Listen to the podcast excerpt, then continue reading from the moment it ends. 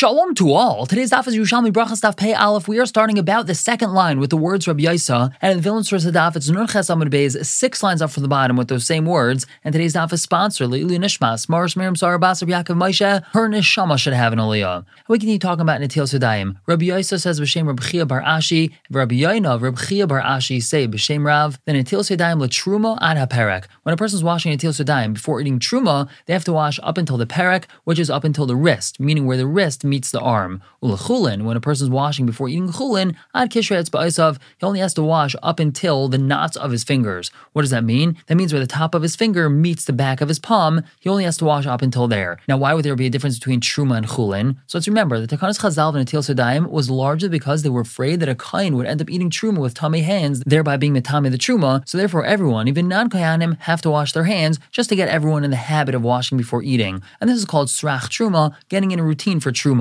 So when we're actually washing our hands before eating truma, we have to be machmir up until the perek, because that was the whole purpose of the takana. However, chulin, we could be more makel, because the whole purpose of washing before chulin was only for truma, really. So therefore, we could be more easygoing when dealing with chulin. However, Miyasha bar bered Rav Yeshua ben Levi, Miyasha, who is the grandson of Rav Yeshua ben Levi, Amar, he said, Manda hava achalim savi, one who used to eat with my grandfather, v'loy mishatev yadoy had a and he didn't wash his hands up until his wrist. Even for chulin, loy hava achal ime, my grandfather wouldn't eat with him. Now, for what foods does one have to wash in Sudayim? And we're talking about chulin foods over here. So Rav Huna Amar Rav Huna says, in Teal Sudayim el vad. One only has to wash in Sudayim for bread. Bread is the main staple of a person's diet, so the takana was only on bread. Tani Rabbi Shaya, Rabbi Shaya taught, called over Sheish mashke, one has to wash before eating anything that has moisture of a little bit of liquid on it. And Rabbi Zeira, Amar Rabbi Zeira says, Afil makatz is termusin, havanatul yadeh, that even if one's just going to be chewing termusin beans, he has to wash his hands. And this is according to the Shita, which we have in the Bible as well. The one has to wash before eating any sort of produce, fruits, and vegetables. Another halach regarding Tiel Sudayim, Rav Amar Rav says, Not al yadav b'shachris, ein matrichin olive ben arabayim.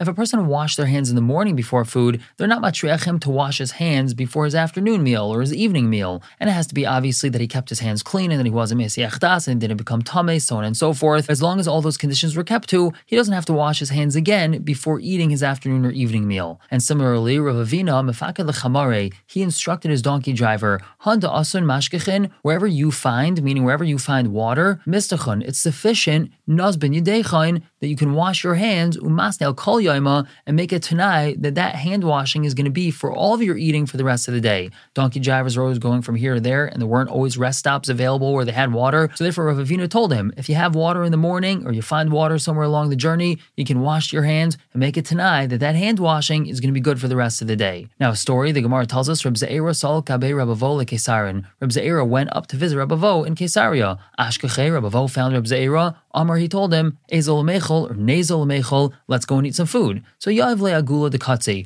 Rabavo gave Reb Zeira the round thing. Agula literally means a round thing. That means a round loaf of bread. And the katzi means to make hamaitzi on it, to cut it and to give it out to all the people that were eating with them. Amrle Rabavo told him, Sav brich, take it and make a bracha. Amrle Reb Zeira told him, Baal. The Baal he knows the power of his loaf. What does it mean he knows the power of his loaf? So we know that the Baal Bayis is supposed to give out ba'ayin yafe. He's supposed to cut slices and be very generous with it to give it to the people that are eating. So Reb Zeir was telling him, You're the Baal Bayis, you know how to be generous. You make hamaitzi. And Reb made hamaitzi and gave out the bread. Now, Manda Achlon, after they ate, Amrleis, Reb Avo told Reb Zeira, Sav brich, take the cup and make a bracha, meaning you should lead benching for us. Amalei Reb Zeir told him, Chachem Rebbe Rav Huna Anasha Rabba. You Rebbe, meaning he's calling Ravo Rebbe, you recognize Rav Huna as a great man. V'hu Hava Amar, he used to say, Hapaseach. The one that opened, he's the one that should close, meaning the one that made the Hamaitzi, he should bench. So you Rebavo should bench for us. Now the Gemara says, Masnisa Pligal Rav Huna. The following brisa seems to be not like Rav Huna. The time we have a brisa. Seder and Sedayim. The order of Netilas Yadayim is as follows. An Chamisha, if there's up until five people eating at the Suda, Maschilim and Al Gadol, so then we start from the most chashiv person. The most chashiv person washes Netilas Yadayim first, and then everyone else washes. Yarsim if there's more than five people, Maschilim and Al Katan, so then we start from the least chashiv person, and then we work our way upwards. Now, why is that? That's because if we're going to start with the most chashiv person, it's not proper for him to be sitting there waiting, twiddling his thumbs for everyone to wash. Remember, the most chashiv person is going to be the one making hamaitzi for everyone, so he's going to wash first, and to make him sit there waiting for everyone else to wash is improper.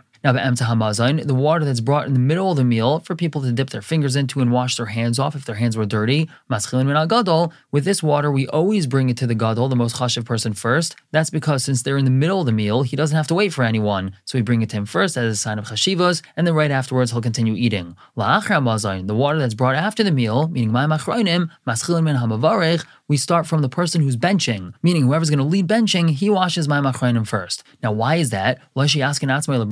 Isn't it so that he could prepare himself for the bracha? Means he needs to put himself into the proper mindset. He has to get ready to bench for everyone, to lead the zimun, and so therefore he gets Ma'am Achroinim first. Now in Tamar, if you're going to say that Hapaseach that the one that made Hamaitzi is automatically going to be the one that's going to bench, so Kvar Matukanhu, he's already prepared. He knows, since he made Hamaitzi, that he's going to be benching for everyone. So why would he have to get Ma'am Achroinim first in order to prepare himself? He's already prepared. He's already ready to bench. So Pe'alafam is on top. On Rav Yitzchak, he says, Tipater, we could explain this, Be'ilain Dahava, Alin Kitten Kitten, regarding those that come into the meal pieces, pieces, meaning the meal wasn't started with everyone sitting sitting down at the same time, people came into the meal at random times, and so everyone made hamaitzi on their own, and there wasn't any particular person that made hamaitzi for everyone. And therefore, v'loyadin mamavarcha, they don't know who's going to bench for them. You're right. If there was one person that made hamaitzi for everyone, so he technically would be the one to be benching for everyone, so he technically does not need to have my machrayim first. But in a situation where people came at different times to the meal, so everyone made their own hamaitzi, so we don't know who's going to bench, so then we're first going to give my machrayim to the one who's going to bench so that he could prepare himself. And moving on to brand new halacha, halacha Gimel. Once again, we have another machlokes between Beisham and Beis Hill, how to act at a suda. The Mishnah says, Beis Shammai Emir, Beis Shammai says, Mekanech yadav b'mapa umanicha al A person should wipe his hand on the cloth or on the towel and place it on the table. Beis Hill, Beis Hill says, Alakesses, he could even place it on the cushion that he's sitting on. Now, this is referring to the towel that he used for Alanti al and that he's going to be using throughout the meal to wipe his hands if his hands get dirty because he's touching the food. So Beis Shammai says he should leave it on the table, don't put it on the cushion that he's sitting on. Beis Hill says he could put it on the cushion he's sitting on, no problem. The Gemara lays out the groundwork to explain the machlaikes. First of all, masnisa b'shulchan shel shayish v'shel prakim. Our Mishnah is talking about a table which is made either out of shayish, which is marble, or it's made out of pieces. It's not one solid block. It's made up of a number of pieces that are connected to each other. And the reason why this is important to know is she'ena makabel toma, because such a table is not makabel toma. And Beis Shammai Dafka wants his towel to be placed on something that's not makabel toma. So we explain matama in the Beis Shammai. What's Beis Shammai's reasoning that it's not allowed to be placed on the cushion and it has to be placed on the table? That's for the following reason: shaloyitamu mashkin shebemapa min hakeses v'yitamu es yadav. So the liquid which is on the towel shouldn't become tame from the pillow or the cushion that he's sitting on, and then it's going to go be matame his hands. As we said yesterday, that liquid, if it's touched by tuma, becomes a risha in the tuma. So Beis Shammai is afraid that this towel is wet enough that if it's touched by something that's tame, that liquid will become tame, and then he's going to wipe his hands with it, making his hands tame, and then he's going to touch his food, and that's going to be mevatel his netilas yadayim that he washed before the suda. And since a pillow or the cushion that he's sitting on could be tame, so don't put the towel over there. He should put it on the table, which we've already established is either marble or it's made out of pieces, and therefore it can't be makabel toma. So he explain matama in the base Hill. So what's base Hill's reasoning? That's not a problem if it's put on the cushion. So the answer is because la'olam safik mashkin liyadayim tahar. Whenever we're dealing with a safik mashkin being mitame his hands, we say that it's tahar. In other words, over here, it's only a suffix whether or not this towel is becoming tame. And when we're dealing with his hands becoming tame, since the whole ability for his hands to become tame is through liquid, which anyway is only exer derabanan, so we're making with that, and therefore there's no problem putting it on a pillow, which might be tame. Now, Davarach, another understanding of his hill is because ein yadayim l'chulin. The toma of yadayim is not going to pass chulin, meaning even if his hands do become tame, his hands are only going to be a sheni latoma. And we know that when we're dealing with chulin, chulin cannot become a shlishi latoma. So that means that his hands anyway are not going to be able to Tame his food because he's eating chulin. So there's no problem if his hands become tame. The Gemara asks, Beis Shammai yesh yadayim l'chulin. Does Beis Shammai hold that there is a problem of his hands that are tame touching chulin? Beis Shammai seemingly agrees with this. The chulin, if touched by a sheni, doesn't become tame. So according to this reasoning, why would Beis Shammai argue with Beis Hillel? So the Gemara provides two answers. Pei Beis on the top, Tipater, we can explain this as Oik Shem ben Elazar, Oik Reb Elazar Reb Tzadik. The Beis Shammai either holds like Reb Shem ben Elazar or like Reb Elazar Reb Tzadik. Reb Shem ben Elazar, what does Reb Shem ben Elazar hold? The Tani we have a Reb Shem ben Elazar Aimer Mishum Reb Meir Hayodayim, unwashed hands, Tchila lechulin ushnias latruma. They're considered a tchila, meaning they're considered a rishon latoma when it comes to chulin, and they're considered a sheni latoma when it comes to truma, which means means when a person has unwashed hands, they're considered a rishon, and that means that if he touches chulin with them, the chulin will become a sheni, meaning the chulin will become tame. And if he has unwashed hands and he's going to be touching truma, so we don't have to say that they're a rishon latoma, we could say that they're a sheni latoma,